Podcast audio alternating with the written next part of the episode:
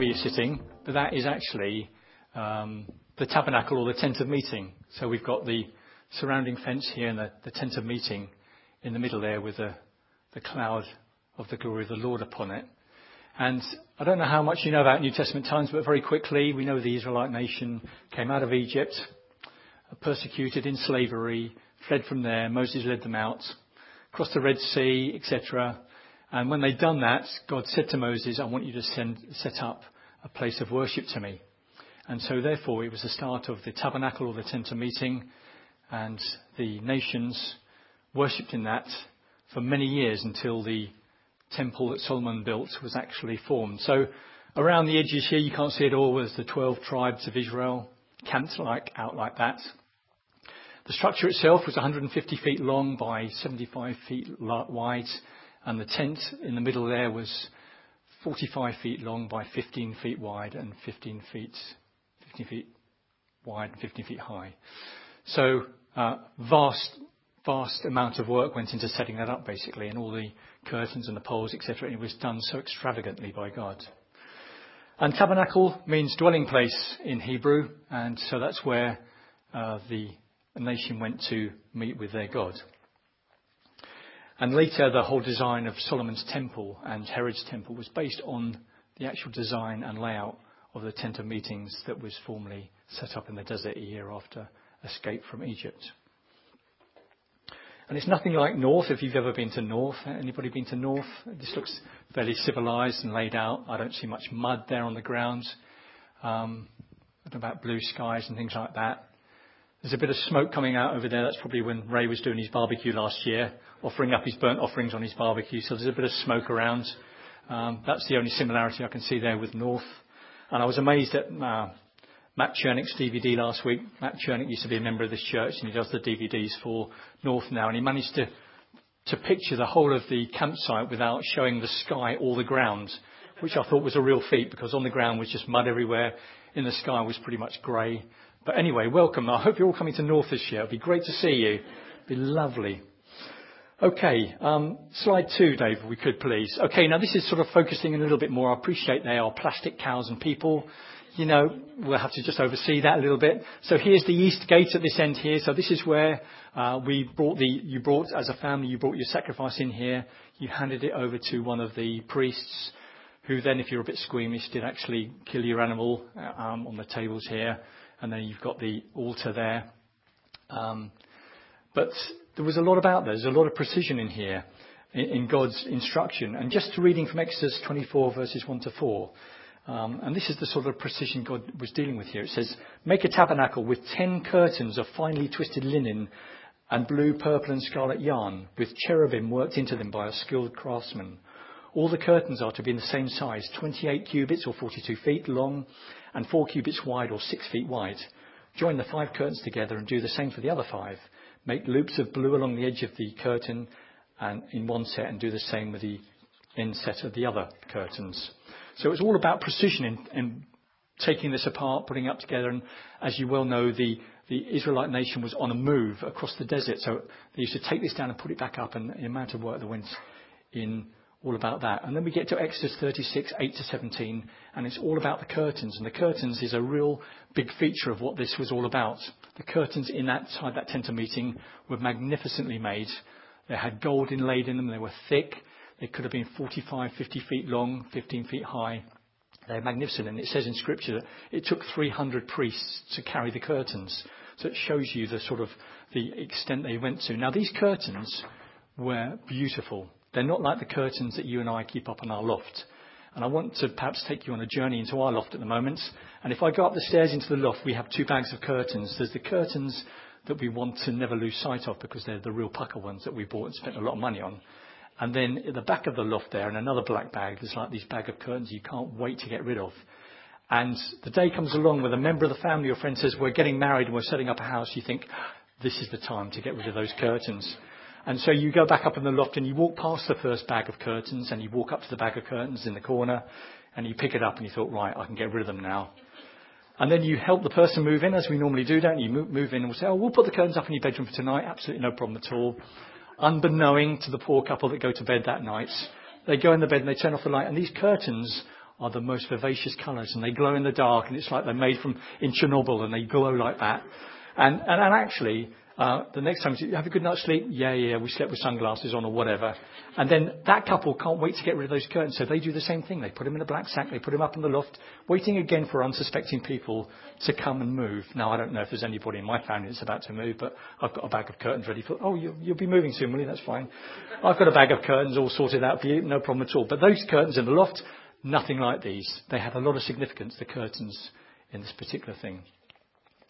So what did the relationship between God and his chosen people at that time look like? Well, it was all about legalism. It was all about rules. It was all about structure. It was all about hierarchy. And it was all about sacrifice. There was a sacrifice made, an atonement or reconciliation between God and man. So you brought your sacrifice to the east gate. You handed it over to the priests inside.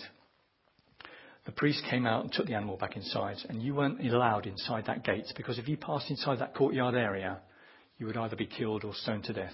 There was no access to God beyond that gate. We were not deemed worthy enough to do that. There was no access whatsoever for an ordinary person like you and I to walk inside that courtyard. Only the priests and the Levites were allowed to minister to God on the other side of that gate, and they would place your sacrifice on the altar and offer it up to God as a sweet fragrance. These priests could also go inside the tent there um, and this was the tabernacle itself, and it was divided into two parts. And again, that was separated by a curtain in the middle. And the priests were only allowed inside the first half of the tent, and they ministered to God by taking care of three pieces of furniture that were found there the lampstand, the table holding the loaves of bread, and the incense altar. But they weren't allowed outside, beyond that curtain, into the room called the Holy of Holies, where the Ark of the Covenant was held. And the Ark of the Covenant, if you know your source scripture, was the was the, the vessel or the container that contained the two tablets of the commandments of God. If the priests had passed beyond that curtain, they, they themselves either died or they were stoned or died by God's hands. You and I could not approach beyond that curtain either. We were not worthy enough. There was no access to us either. So, Dave, next one, please. Okay, so inside the Holy of Holies was the Ark of the Covenants containing the two tablets of stone. Fantastic if you read in scriptures in Exodus how that was made out of acacia wood and how those gold cherubim were put on the top. I mean, it's just a masterpiece in craftsmanship just in itself. And no one could touch that ark. You know, remember the bit where a priest tried to steady it as David was carrying it across and they died by just touching the side of it and hence the poles for carrying etc. And that's where the holy, that was put in the Holy of Holies. And the curtain Uh, that, that separated this from the second part of the tent meeting was called either the shielding curtain or sometimes known as the veil. And only one person was allowed to go into this part of the room here, and that was the high priest. And he only once a year to offer a special sacrifice for the people's sins. But even he, the high priest, was not allowed to look upon the things of God there. The Ark of the Covenant, again, was covered by another veil. Then Exodus 40, 34 to 38 says this. Then the cloud covered the tent of meeting, and the glory of the God and the glory of, the Lord filled the tabernacle. Moses could not enter the tent of meeting because the cloud had settled upon it, and the glory of the Lord had filled the tabernacle. So, in all the travels, the Israelites, whenever the cloud lifted from above the tabernacle, they would set out. But if the cloud did not lift, they would not set out until the day it did lift. So the cloud of the Lord was over the tabernacle by day, and the fire was in the cloud by night in the sight of the house of Israel during all their travels. So the Israel nation knew when God was around because either the, the camp at the top of this was covered by this cloud or at night it was covered by a fire in the cloud. So they knew that God's presence was there. So as the high priest entered the room, it was filled with smoke. It must have been a fearful experience.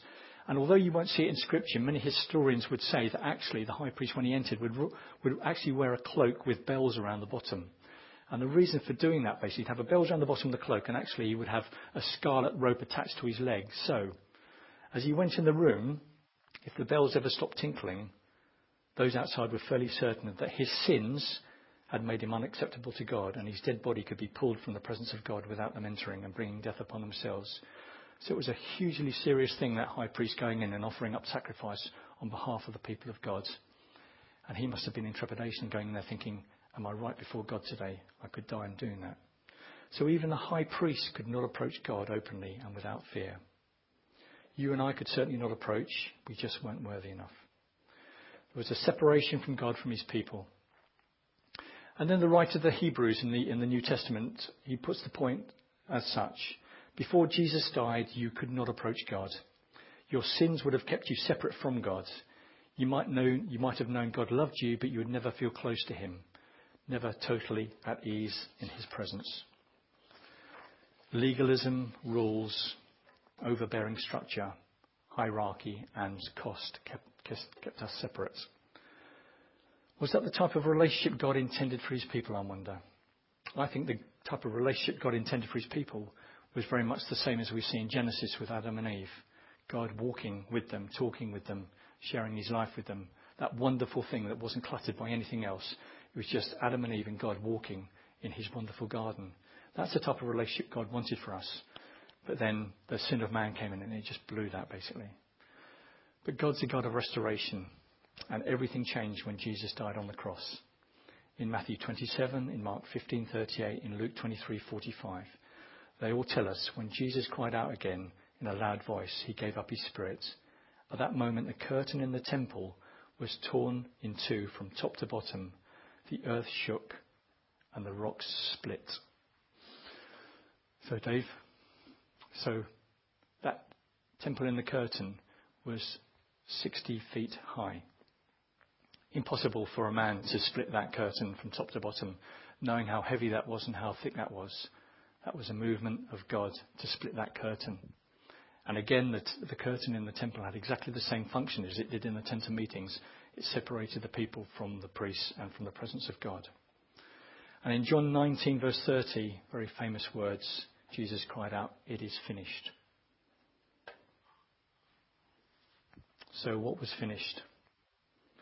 Why was this curtain, the symbol of our separation from God, split from top to bottom upon Christ's death? What was finished? Well, Jesus' life was finished. That's a very practical outworking of that scripture, I guess. Also finished with his work on earth. That was finished. He come and died in our place. He defeated death and hell. That was finished. Because when Jesus died, he broke the barrier down that stood between God and us.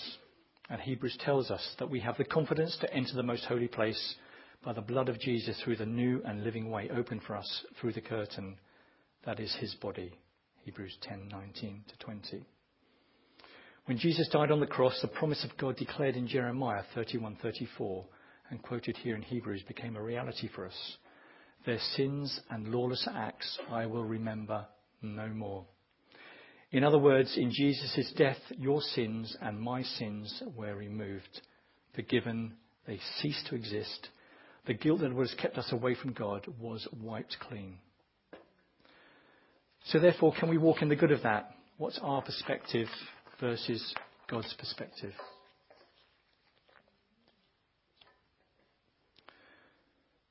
Isaiah 64:6 says this All of us have become like one who is unclean, and all our righteous acts are like filthy rags. Here's my filthy rags. And then on the other side of it, again in Isaiah 61:10, it says here, I delight greatly in the Lord. My soul rejoices in my God, for he has clothed me with garments of salvation and arrayed me with a robe of righteousness.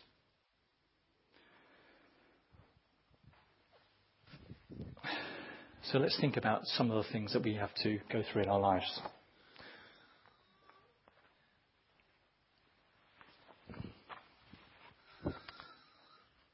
Okay, if I'm wearing my filthy rags, and sometimes we look at ourselves and we actually are still walking around in those filthy rags that before we knew Jesus, we might think of ourselves as useless. But my robe of righteousness, the way Jesus sees me, would say, I am able, Philippians 4:13, I can do everything through Christ who strengthens me. And again over here, I might be sitting there thinking, I have a low self-esteem. My robe of righteousness, the way Jesus sees me, says, I'm a new creation. Therefore, if anyone is in Christ, he is a new creation. Maybe you think the things you've done are unforgivable. My robe says to me, Jesus' opinion of me says, anyone who believes in Jesus receives forgiveness. Or you might be thinking, actually, I've got nothing to add. I'm fairly worthless. Jesus' opinion of me is, He chose me before the creation of the world. Maybe you just think you're foolish, you've got nothing to give, really. That's what your rags would say. That's what, that's what the enemy would like you to believe.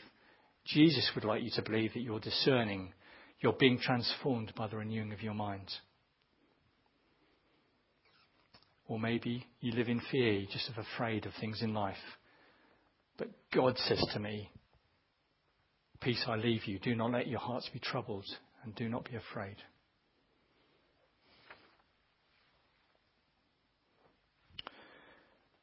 When you put your faith in Jesus, God the judge hands down a verdict that you are righteous. You have a robe of righteousness on. He transfers the perfect sinless record of Jesus to you. And this is called justification. You are justified, and it's just if I'd never sinned. That's the way he sees us. This is amazing grace at its most amazing. In the moment you first believe, your past sin didn't cease to exist you hadn't done any good work that could somehow make up for your disobedience. Yet God completely and totally forgave you. He not only wiped the record of your sin away, he credited the righteousness of his Son to you. In an instant, in a twinkling of an eye, there was no afterthought, no, let's see how this pans out. He did it in an instant. The charges have been laid against us. We are sinners and deserve death.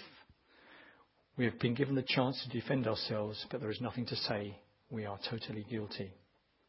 And Romans 3:23 says all have sinned, every one of us has sinned and we fall short of the glory of God. Now Satan, who is in opposition to us, grows excited knowing that we are guilty, but before the judge passes sentence, an advocate or someone who intercedes on behalf of another one comes forward and tells that judge that he has enough righteousness to take care of your crime.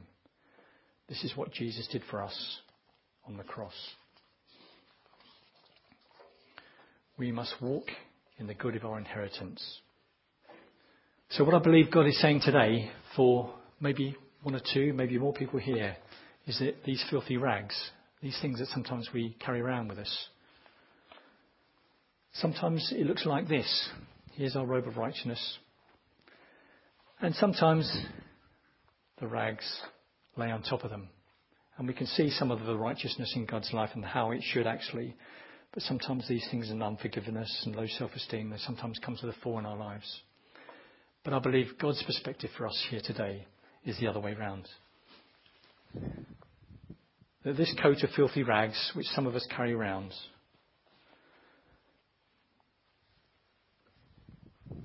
should be covered like that. So how much of the, the rags can we see now? Nothing at all. And that's what God would say to us this morning. That's the way He sees us. That's the way we should walk. That's in our inheritance. Actually, that robe of righteousness that He died in our place for should cover every sin and everything that we go through, basically. So, it is finished. But we have to walk in the good of that. How do you see your relationship with God the Father this morning? Have you a relationship with God? Me, myself, I never met my father until he was 70 years old. It was a bit of a tragic upbringing, really, in the respect that he walked out on the family when I was about two years old, and I never saw him until he was 70. On his 70th birthday, I turned up. And I wonder what would have been the situation if I'd actually gone to find him. But out of respect for my mother, who said he didn't want anything to do with us and it would upset her if I went to find him, I respected her wishes. But I wonder if I'd gone to find him, if I'd had access to him early in my life, would anything have changed? And sometimes I look back and I think, what if? And I wonder if God's saying to you this morning, what if? What if if, if that robe of righteousness hasn't cleansed, cleansed all my sins? What if?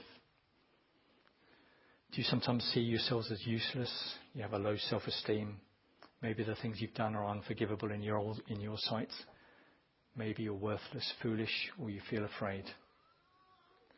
And this morning, I think there's possibly two people, two groups of people sitting in here.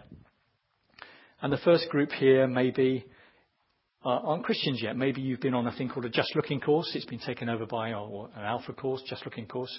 And maybe you're looking in the kingdom like this. Maybe you're looking around the curtain you're thinking, I wonder if this Christian walk is for me. I wonder if this is for me. Not quite sure, but I'm still looking in. I think God will say to you today, you need to make a bold step. Maybe even today you need to make a bold step. And then there's others of us in the room today who know that the curtain has been ripped in two. If this was the temple curtain now, it's been ripped right down the centre. And what does that mean for us as a people of God? It means free access into all of His promises.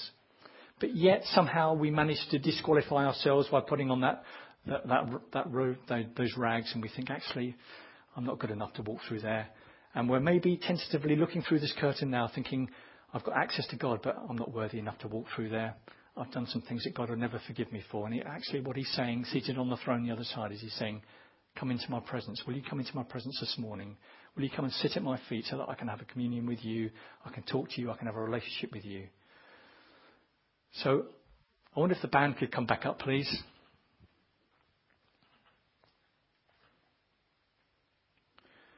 And I believe God would say this morning that in his presence there's a fullness of joy. And I think that applies to at least two people here this morning. And you're thinking, I'd love to go into God's presence, but actually, when I start to, to walk towards God, these things that in the back of my mind just keep reoccurring and I somehow disqualify myself. And I'd love to pray for people this morning if you feel that some of those things we put up on the wall apply to you and you think, actually, what I'd love to do this morning is to actually to understand that this covers everything this morning. Everything that you've ever walked through in your life is covered by this, by God's death on the cross and the covering with these rags, basically. So your filthy deeds and my filthy deeds are completely covered. And when God looks at you, he sees Jesus. So we're going to sing uh, a song now. Adam's going to lead us. If you're sitting there feeling, actually, I so long to have that presence of God back in my life. I so want to walk into His throne room this morning without thinking what's going to hold me back. And Paul says in the scripture, forgetting what is behind, I push on towards the goal. And maybe you've been hindered by things in your life which are holding you back. We'd love to pray for you this morning. So the way that works is Adam's going to play a song for us. Um, if you'd like prayer for anything we've talked about this morning, then please come down to the front. We'll get some guys, from the, guys and girls from the church to pray for you. But please don't leave here again thinking actually you're going to walk out here with filthy rags on because God wants to give you a robe of righteousness this morning.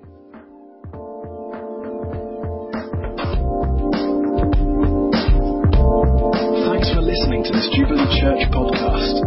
Feel free to check out our website at www.jubilee.org.uk or come along on any Sunday morning.